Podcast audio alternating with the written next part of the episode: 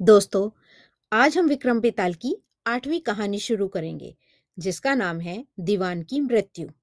जैसा कि हम कहानियों में सुनते आए हैं कि किस प्रकार राजा विक्रमादित्य बेताल को पकड़ते हैं, बेताल उन्हें एक नई कहानी सुनाता है और उसका उत्तर पाते ही फिर बेताल उड़कर अपने पेड़ पर वापस जाकर लटक जाता है और राजा विक्रमादित्य उसे फिर पकड़कर लाते हैं और उसी प्रकार फिर एक नई कहानी सुनाना शुरू करता है। तो आज की कहानी कुछ इस प्रकार है। एक समय की बात है, अंग देश में यशकेतु नाम का एक राजा राज्य करता था। उनका सत्यमणि नाम का एक दीवान था मतलब मंत्री था, और वह बहुत ही समझदार और चतुर था। पूरे राज्य का काम बहुत ही अच्छे से संभालता था, पर वहाँ के राजा यशकेतु को अपने राज्य का कुछ ध्यान ही नहीं रहता था। पूरा समय भोग विलास में व्यतीत करते थे। उसे अपने राज्य की कोई चिंता ही नहीं थी, इसलिए मंत्री सत्यमणि ने उस राज्य का पूरा भार संभाल रखा था। राजा की गलत आदतों की वजह से राज्य का धन कम होता जा रहा था। राज्य की प्रजा भी राजा से बहुत नाराज़ थी। मंत्री ने राजा को बहुत समझाने का प्रयास किया, पर राजा कुछ समझने को तैयार ही नहीं थे। मंत्री को पता चला कि राज्य की प्रजा राजा की बहुत निंदा कर रही है। मतलब राजा के लिए बहुत बुरा भला बोल रही है। यह सब सुनकर मंत्री को अच्छा नहीं लगा। उसे बहुत दुख हुआ कि राजा के साथ साथ उसकी भी बहुत निंदा हो रही है। तो इस कारण वह बहुत बेचैन हो गया। तो उसने तीर्थ यात्रा पर जाने का निर्णय किया।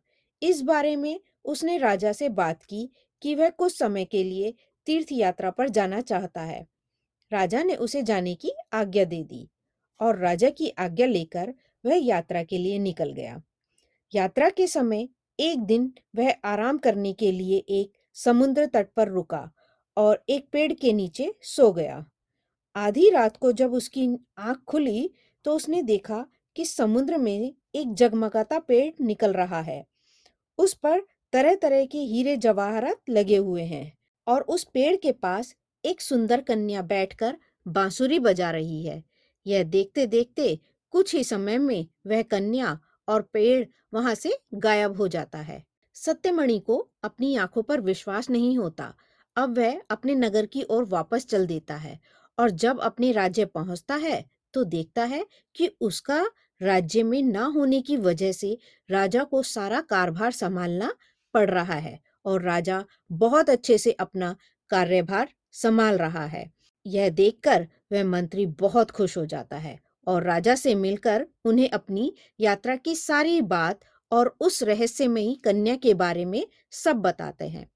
दीवान की सारी बातें सुनकर राजा को उस कन्या से मिलने की इच्छा होती है और वे राज्य का सारा काम दीवान के भरोसे छोड़कर उस कन्या से मिलने के लिए चले जाते हैं। राजा उसी स्थान पर पहुँचते हैं और फिर रात को उन्हें भी वह जगमगाता पेड़ तथा वह कन्या दिखाई पड़ती है। राजा तैर कर उस कन्या के पास पहुँचते हैं और अपने बारे में उसे बताते हैं। वह कन्या भी राजा को अपने बारे में बताती है कि उसका नाम मृगावती है और वह राजा गंधर्व विद्याधर की पुत्री है। राजा यशकेतु को वह कन्या बहुत पसंद आती है और वह उससे प्यार करने लगते हैं तो वह उसके सामने अपने विवाह का प्रस्ताव रखते हैं। कन्या विवाह के लिए मान जाती है और राजा से कहती है कि मेरी एक शर्त है कि वह हर महीने की शुक्ल पक्ष और कृष्ण पक्ष की चतुर्थी और अष्टमी को कहीं जाया करेगी और आप मुझे नहीं रोकोगे। राजा उसकी यह शर्त मान लेते हैं। इसके बाद जब कृष्ण पक्ष की अष्टमी आई तो कन्या कहीं जाने के लिए घर से निकलती है। राजा भी चुपचाप उसके पीछे पीछे चल देते हैं। वहाँ जाकर देखा कि एक बहुत बड़ा राक्षस मृगावती को निगल जाता है। मतलब उसको खा जाता है। यह देखकर राजा को बहुत गुस्सा आता है। वह उसी समय अपनी तलवार निकालकर उस राक्षस का पेट चीर देते हैं और मृगावती को सुरक्षित बाहर निकाल लेते हैं। राजा मृगावती से पूछते हैं कि यह सब क्या था? वह राक्षस तुम्हें क्यों निगल गया? इस पर मृगावती राजा को बताती है कि हर अष्टमी और चतुर्दशी के दिन वह यहाँ शिव पूजा करने के लिए आती है और उसके पिता कभी भी उसके बिना भोजन नहीं करते थे।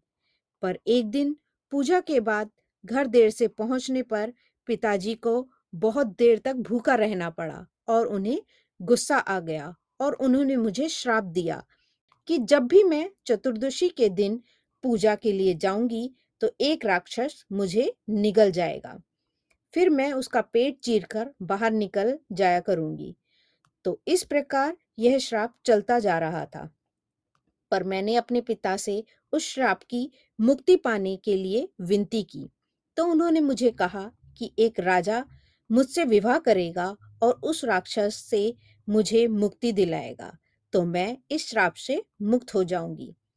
कन्या के श्राप मुक्त हो जाने के बाद राजा उसे अपने राज्य ले गया और धूमधाम से उसके साथ शादी की और फिर राजा ने दीवान को अपनी सारी कहानी सुनाई कि किस तरह उन्होंने उस कन्या को राक्षस से मुक्त कराया।